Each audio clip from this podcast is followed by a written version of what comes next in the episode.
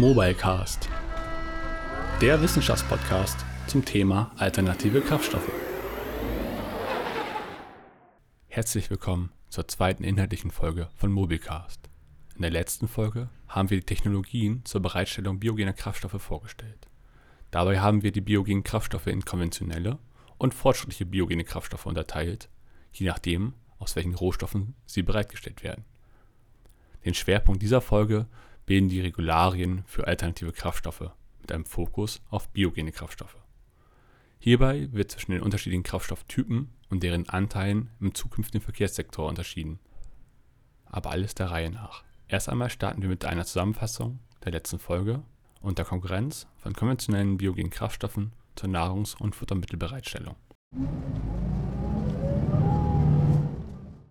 In der letzten Folge haben wir die technische Bereitstellung von Bioethanol und Biodiesel behandelt. Beides konventionelle biogene Kraftstoffe, welche aus Energiepflanzen wie Mais, Weizen und Raps gewonnen werden.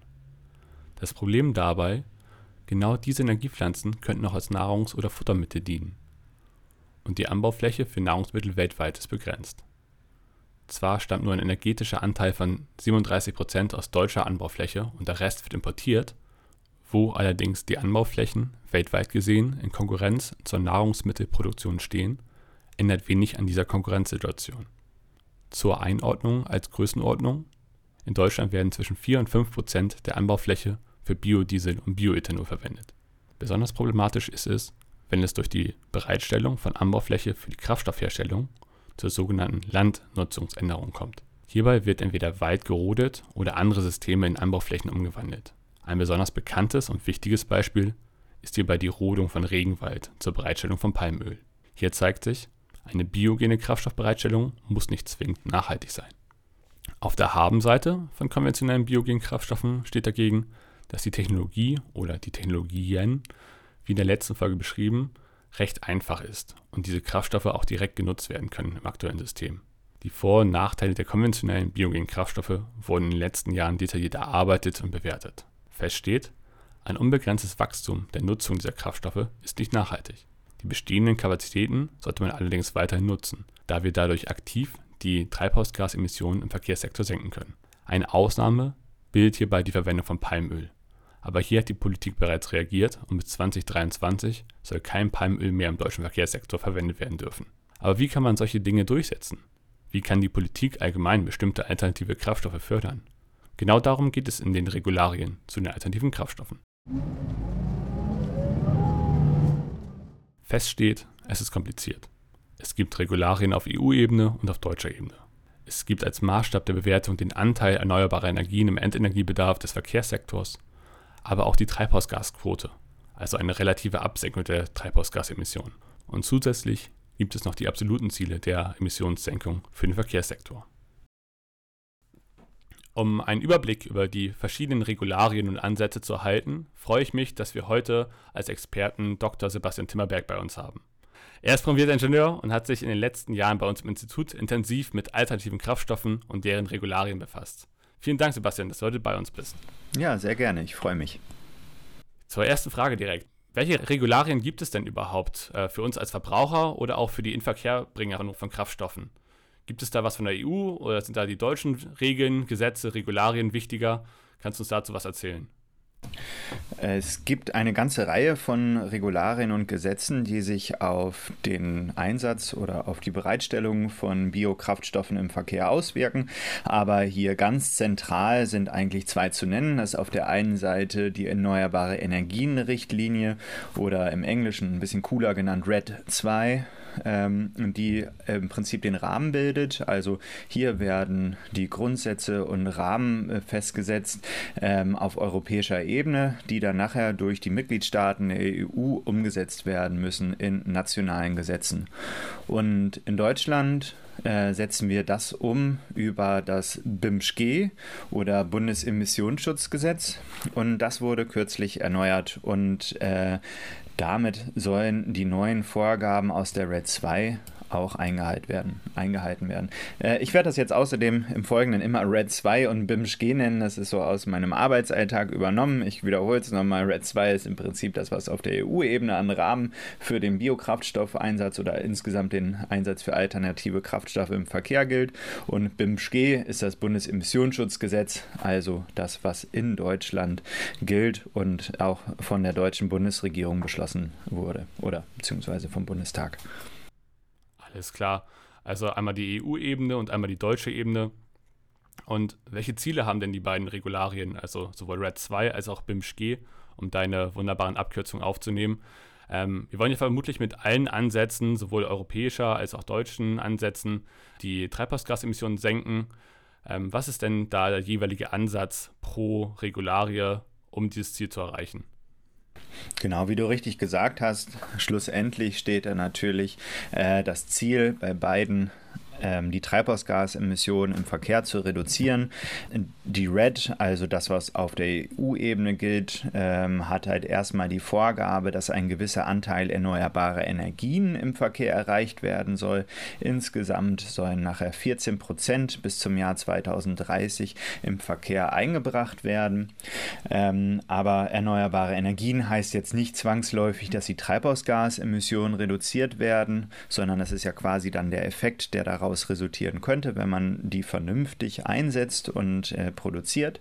Und ähm, deswegen gibt es in Deutschland einen etwas direkter, direkteren Mechanismus und der nennt sich dann äh, die Treibhausgasminderungsquote. Also über das BIMSG, also die deutsche Gesetzgebung, wird eine Reduzierung der Treibhausgasemissionen äh, als Ziel gesetzt. Und zwar werden hier die Inverkehrbringer von Kraftstoffen, das heißt nachher ja, zum Beispiel Tankstellenbetreiber in die Pflicht genommen, die Kraftstoffe, die sie in Verkehr bringen, also Diesel und Benzin, ähm, mit Alternativen sozusagen ähm, zu ergänzen, um insgesamt die Treibhausgasemissionen zu reduzieren.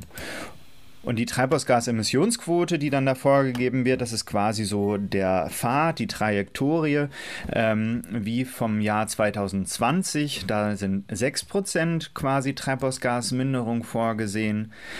Die soll ansteigen dann bis zum Jahr 2030 auf 25% Okay, ähm, kurze Frage vielleicht zwischendurch.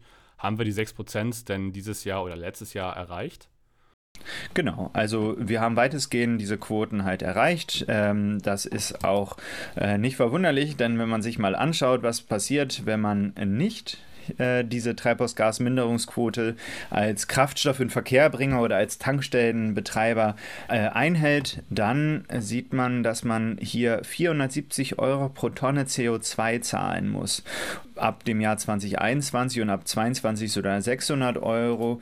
Ähm, das heißt, hier sind deutliche Strafen auch dann nachher zu zahlen und es ist günstiger, die Quote zu erfüllen. Und somit wurde im Wesentlichen die Quote erfüllt. Es gab vielleicht mal an der einen oder anderen Stelle ein bisschen eine Untererfüllung, weil man dann halt auch im Jahresverlauf dann nochmal sehen muss, wie viele Kraftstoffe man einbringt. Aber äh, im Großen und Ganzen wurden diese Vorgaben erfüllt. Das ist ja super. Dann ist die THG-Quote, die Treibhausgasquote, also am wichtigsten für uns in, in Deutschland in den, mit der deutschen Umsetzung durchs BIMSG. Kannst du uns zu dieser Quote vielleicht noch ein bisschen mehr sagen? Was sind da wichtige Punkte, wichtige Stellschrauben, die man wissen kann, wissen sollte?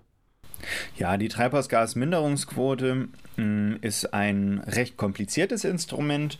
Ähm, sie gilt halt erstmal für jeden einzelnen Kraftstoff in Verkehrbringer und der muss nachher einigermaßen kompliziert berechnen, welchen Anteil oder welche Mengen er ähm, an alternativen Kraftstoffen, die die, die Treibhausgasemissionen reduzieren, in den Verkehr bringt.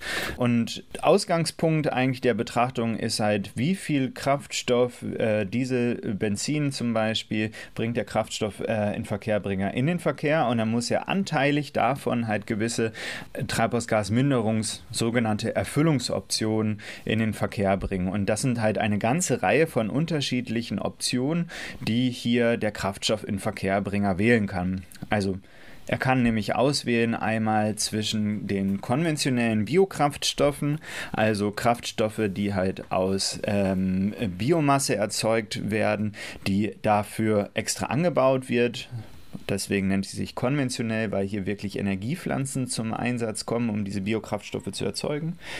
Diese können halt eingesetzt werden und die liefern auch im Moment den größten Beitrag. Dann können auch Biokraftstoffe zum Beispiel aus Altspeisefetten eingesetzt werden.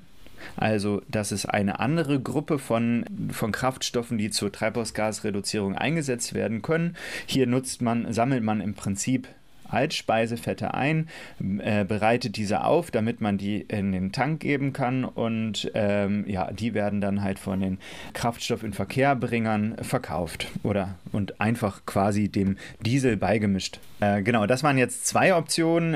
Es gibt noch eine ganze Reihe weiterer Optionen. Ich glaube, ganz besonders wichtig wären jetzt nochmal die fortschrittlichen Biokraftstoffe, die halt auch als äh, Option in den Verkehr gebracht werden können und die fortschrittlichen Biokraftstoffe sind dann die Kraftstoffe, die aus Rest- und Abfallstoffen erzeugt werden können.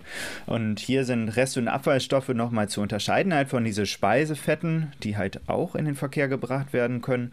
Und zwar sind das so Dinge wie zum Beispiel Kraftstoffe, die auf Basis ähm, von Stroh erzeugt werden können. Stroh als Reststoff, der zum Teil halt einfach auf den Ackern liegen bleibt und nicht weiter verwendet wird, kann auch umgewandelt werden zu Biogas, das ist eine einfache Option und kann dann in Form von CNG und LNG im Verkehr eingesetzt werden. Ähm, es soll auch umgewandelt werden können wobei da die großindustrielle Produktion noch nicht äh, gezeigt worden ist, in Bioethanol. Und dann wäre das ein fortschrittliches Bioethanol zum Beispiel aus Stroh und das könnte dann wiederum dem Benzin zugemischt werden. Alles klar. Vielen Dank dann schon mal für die Infos, so weißt. Ähm, du hast jetzt verschiedene Kraftstofftypen genannt. Dazu habe ich auch was recherchiert, stelle das einmal kurz vor, zu den konventionellen biogenen Kraftstoffen oder Agrokraftstoffen, zu den Kraftstoffen aus Altspeisefetten, die du schon genannt hast, und zu den fortschrittlichen biogenen Kraftstoffen. Und dann hören wir uns später wieder im zweiten Frageblock. Fangen wir an mit den Agrokraftstoffen, beziehungsweise den konventionellen biogenen Kraftstoffen. Diese weisen einen aktuellen Anteil von 4,4% am Endenergieverbrauch des Verkehrssektors auf. Dieser wird aufgrund der bereits vorgestellten Konkurrenz zur Nahrungs und Futtermittelproduktion und der Gefahr von Landnutzungsänderungen gedeckelt. Gleichzeitig werden Kraftstoffe aus Palmöl in Deutschland bis zum Jahr 2023 komplett eliminiert. Ob wir nach dem Phase-out von Palmöl einen Anteil von 4,4% erhalten können durch die Akkokraftstoffe, ist noch in der Schwebe.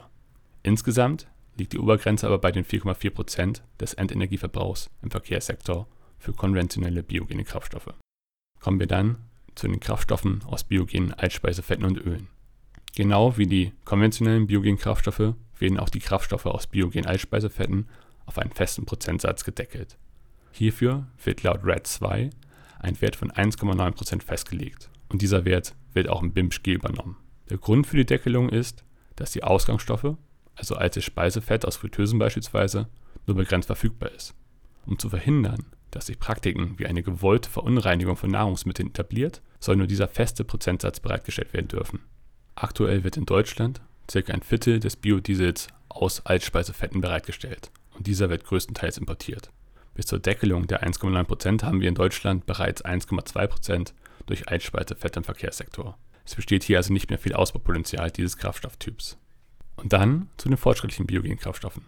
Unter den fortschrittlichen biogenen Kraftstoffen haben vor allem die Reststoffe Stroh und Gülle das größte ungenutzte Potenzial von etwa 120 bis 240 Petajoule. Dies entspricht dann in etwa 2 bis 5 Prozent des Endenergieverbrauchs des Verkehrssektors in Deutschland. Allerdings ist die großtechnische Umsetzung fraglich. Bei Stroh ist beispielsweise die jährliche Verfügbarkeit schwankend und es gibt bisher keine Logistik, um das Stroh für Großanlagen zur Verfügung zu stellen. Bei der Bereitstellung von Methan aus Stroh existiert zum Beispiel nur eine erfolgreich laufende Anlage. Für die Erschließung des gesamten Potenzials werden ca. 30 dieser Anlagen benötigt. Außerdem müsste es hierbei mehr passende Fahrzeuge geben, die mit dem Methan aus den Reststoffen fahren können. Auch kann nicht alles vom Stroh genutzt werden. Ein gewisser Anteil muss auf den Feldern bleiben, damit der Bodenkohlenstoff erhalten bleiben kann. In den Regularien wird ein Mindestanteil an fortschrittlichen biogenen Kraftstoffen von 2,6% im Jahr 2030 gefordert. Bei einer Übererfüllung dieser Mindestquote werden die darüberliegenden Mengen doppelt auf den Anteil der erneuerbaren Energien angerechnet. Eine solche Überfüllung ist für die EU-Mitgliedstaaten lohnenswert, da sie so rein rechnerisch die geforderten Ziele leicht erreichen können. Bei den fortschrittlichen biogenen Kraftstoffen ist allerdings festzuhalten, dass diese Reststoffe auch im Wärmesektor Anwendung finden und dort ebenfalls verwendet werden können. Hier wird es also zu einer Konkurrenz zwischen den Sektoren Verkehr, Wärme und insbesondere Industrie um die nachhaltig verfügbaren Rest- und Abfallstoffe geben. Fortschrittliche biogene Kraftstoffe sind aktuell noch relativ teuer, wie alle jungen Technologien, und werden erst bei hohen Ölpreisen konkurrenzfähig. Aktuell sind sie auch noch teurer als konventionelle biogene Kraftstoffe. Allerdings weisen fortschrittliche biogene Kraftstoffe auch höhere Treibhausgasemissionseinsparungen auf als die konventionellen Biokraftstoffe. Und es können hierdurch bisher ungenutzte Potenziale der Kraftstoffbereitstellung erschlossen werden. Durch eine intelligente Förderung der Bereitstellung dieser Kraftstoffe könnte also wirklich ein Beitrag zu einer nachhaltigeren Kraftstoffbereitstellung erfolgen. Sebastian, jetzt haben wir die drei verschiedenen Kraftstofftypen besprochen. Zwei davon haben eine Obergrenze ihres Anteils, ein Kraftstofftyp hat eine Untergrenze. Wie würdest du diese drei Kraftstofftypen einordnen? Wie du richtig ähm, recherchiert hast, besteht ja eine Deckelung einmal der äh, konventionellen Biokraftstoffe, also die aus Nahrungs- und Futtermitteln erzeugt werden. Und äh, hier ist ein ja, konstanter Wert, also eine äh, Obergrenze halt eingeführt worden, die maximal in den Verkehr gebracht werden kann. Und der liegt halt bei 4,4 Prozent im Jahr 2021 und könnte sich halt auch bis zum Jahr 2030 bei 4,4 Prozent äh, weiterhin befinden in Deutschland. Das ist so ein bisschen unklar, auch wie dieser Prozentwert genau aussieht, aber so in der Größenordnung wird er sein. Welche Mengen daraus natürlich nachher resultieren, also wie viel Biokraftstoffe tatsächlich dann im äh, Verkehr landen, hängt natürlich auch davon ab, wie viel Kraftstoff überhaupt in den Verkehr, im Verkehr benötigt wird. Also das heißt, wenn äh, jetzt zum Beispiel der Verkehr, die Verkehrsleistung deutlich zunimmt, heißt das natürlich, dass größere Mengen eingesetzt werden. Wenn der Verkehr oder die Nachfrage nach Kraftstoffen abnehmen, was auch nicht ganz unwahrscheinlich ist, da kommen wir gleich nochmal zu, hoffentlich, dann könnte natürlich auch die Gesamtmenge an Biokraftstoffen aus Nahrungs- und Futtermitteln äh, nach unten gehen die Besonderheit, wie so es auch gerade festgestellt hat, ist, dass die Biokraftstoffe, die auf Basis von Palmöl produziert werden, ab dem Jahr 2023 nicht mehr eingesetzt werden dürfen, beziehungsweise das ist falsch formuliert. Sie dürften eingesetzt werden, aber es würde niemand machen, weil man hierfür keine Anrechnung in der Treibhausgasminderungsquote bekommt und somit würde man halt einfach nur dafür bezahlen, aber quasi keinen Benefit dafür haben. Die Altspeisefette sind genau sind nach oben begrenzt, weil auch nachher hier die Verfügbarkeit in gewisser Weise nur begrenzt ist. Wir werden nicht deutlich mehr äh, Altspeisefette in Deutschland einsammeln können und wir werden auch wahrscheinlich nicht viel mehr produzieren. Also ich werde wahrscheinlich meinen Pommeskonsum im Jahr 2030 ähnlich haben wie meinen heutigen. Genau, und dann zuletzt die fortschrittlichen, die hatten wir ja schon einmal genannt. Dafür gibt es die Untergrenze und diese Untergrenze ist auch wichtig, weil diese Biokraftstoffe noch nicht so weit entwickelt sind, beziehungsweise die Produktion davon noch nicht so weit entwickelt ist und da auch dementsprechend dann auch teurer ist, diese Biokraftstoffproduktion. Und hierfür wird dann diese Untergrenze dann eingeführt, damit sie halt tatsächlich auch zum Einsatz kommen. Alles klar. Und wenn man dann diese drei Kraftstofftypen hat, wie entscheidet man als Inverkehrsbringer oder als Mineralölkonzern, wie entscheidet man, was davon eingesetzt wird und wann? Wir leben ja in einer Marktwirtschaft, das heißt, äh, Unternehmen entscheiden in der Regel nach ihrem Nutzen und das ist äh, häufig halt den Kosten. Also welche Kraftstoffe stehen zu welchen Kosten zur Verfügung, beziehungsweise weil wir hier uns in dieser Treibhausgasminderungsquote befinden, ist die Frage, welche indirekten CO2-Kosten habe ich denn je Kraftstoff? Und die unterscheiden sich halt äh, einmal da drin, wie teuer ist dieser Kraftstoff tatsächlich, aber auch dadurch, wie viel Treibhausgasemissionen durch einen Kraftstoff eingespart werden können. Je mehr ich mit einem Kraftstoff zum Beispiel pro Energieeinheit einspare, desto weniger muss ich nachher von dem einsetzen. Das ist so die grundsätzliche Logik, also nach den sogenannten Treibhausgasminderungskosten, die hier dann äh, eine Rolle spielen. Aber es kommt halt noch hinzu, dass über das BIMSCH auch eine Mehrfachanrechnung von unterschiedlichen Optionen möglich ist. Und ähm, hier sind insbesondere die fortschrittlichen Biokraftstoffe mit einer Zweifachanrechnung versehen. Und das heißt, ab oder wenn ein Kraftstoff in Verkehrbringer äh, mehr fortschrittliche Biokraftstoffe in den Verkehr bringt, als er durch die Untergrenze das sowieso machen muss, dann bekommt er eine doppelte Vergütung dafür. Das heißt, es werden eigentlich für einen fortschrittlichen Biokraftstoff dann ja findet eine doppelte Anrechnung statt. Dann heißt das nachher, dass ein äh, Anbieter von fortschrittlichem Biokraftstoff für eine Tonne eingespartes CO2. Dafür zahlt man heute so um die 100 bis 150 Euro. Ähm, über diese Treibhausgasminderungsquote und der würde dann halt ähm, für den Kraftstoff, den er da produziert hat, sozusagen auch 300 Euro verlangen können.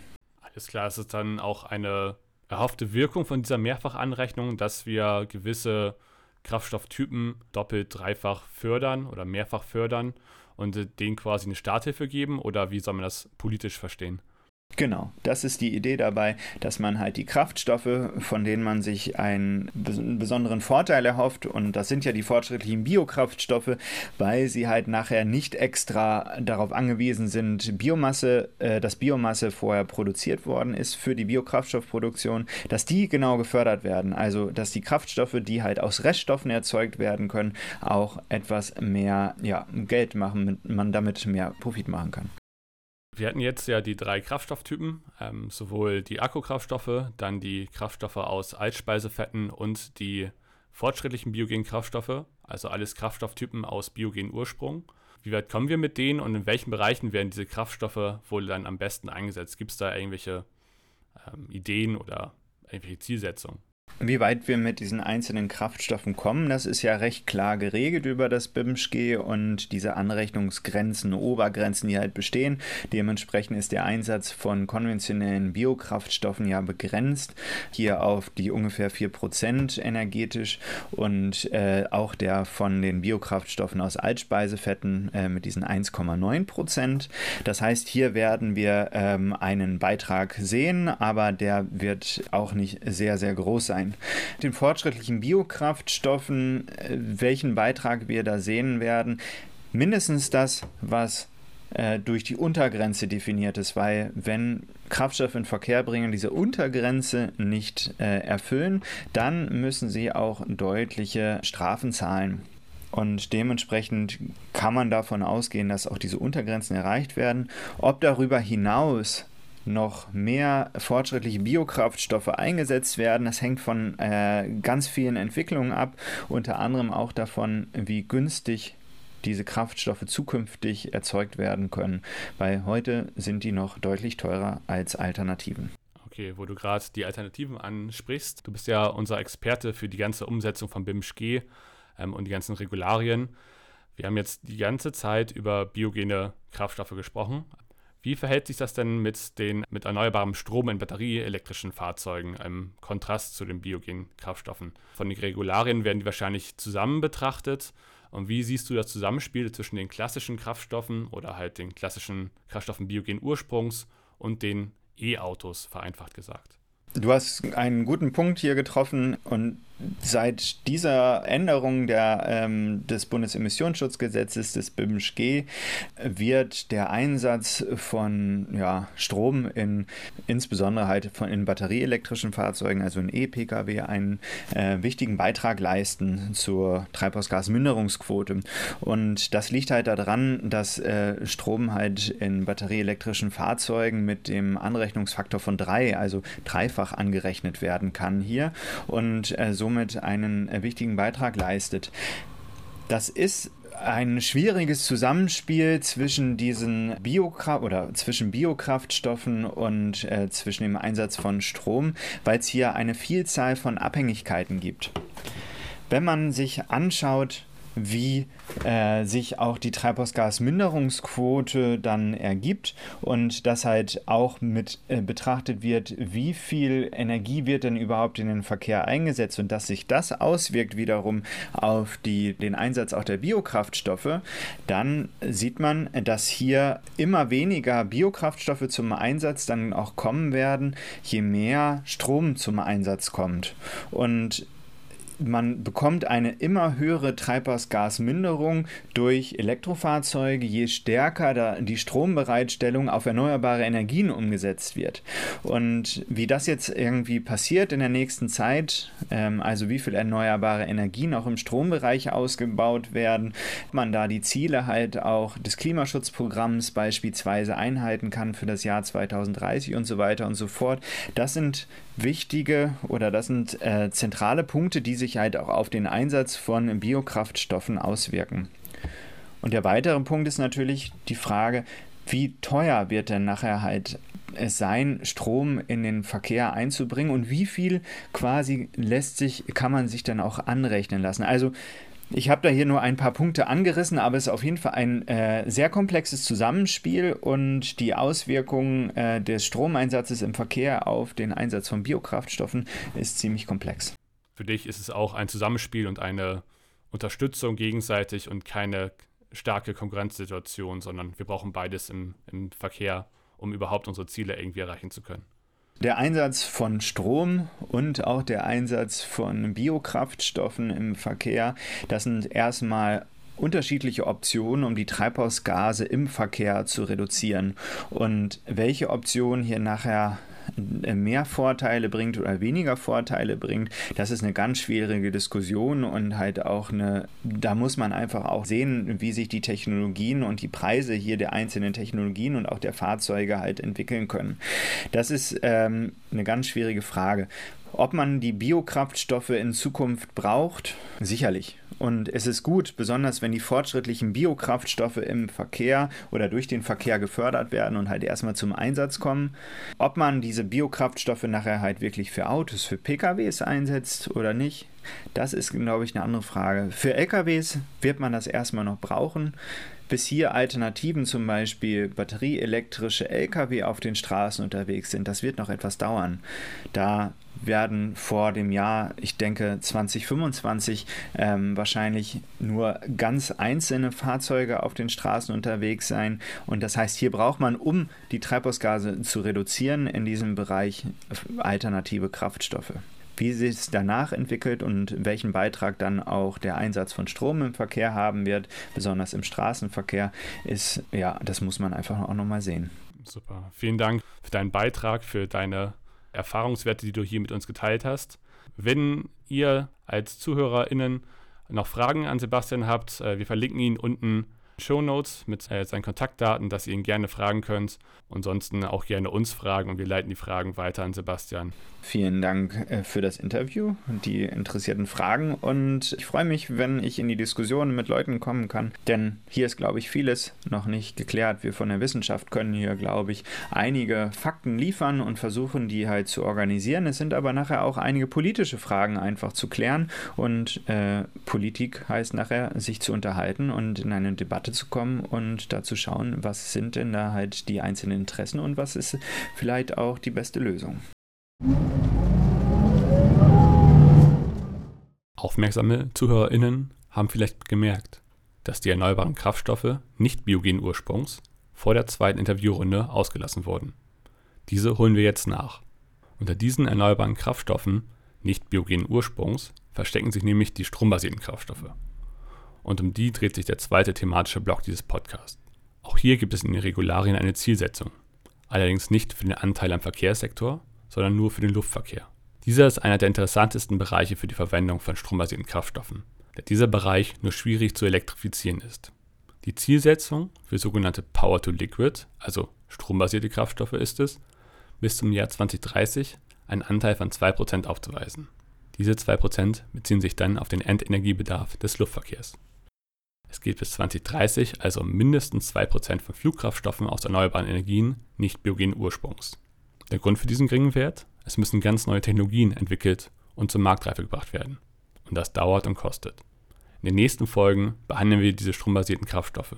Wir wollen untersuchen, wie diese Kraftstoffe aus nicht biogenem Ursprung bereitgestellt werden können, in welchen Bereichen sie technisch notwendig sind und in welchen Bereichen eine ausgiebige Bereitstellung dieser Kraftstoffe kurz- und mittelfristig überhaupt denkbar ist. Zum Abschluss dieser Folge gehen wir noch auf eine Frage von der ersten Folge ein, die uns erreicht hat. Die Frage war, was gibt es denn noch neben den BTL-Kraftstoffen als fortschrittliche Biokraftstoffe?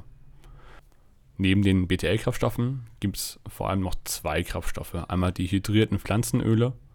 Das ist quasi eine weitere Art der Umwandlung von Pflanzenöl unter Zugabe von Wasserstoff zu Kohlenwasserstoffen, die dann klassisch als flüssige Kraftstoffe verwendet werden aber dann vor allem Methan aus Biogas. Hierbei werden Stroh und Gülle dann genutzt, um Biogas zu erzeugen. Allerdings muss hierbei gesagt werden, dass diese Kraftstoffe dann gasförmig sind und somit nur für gasbetriebene Fahrzeuge nutzbar sind.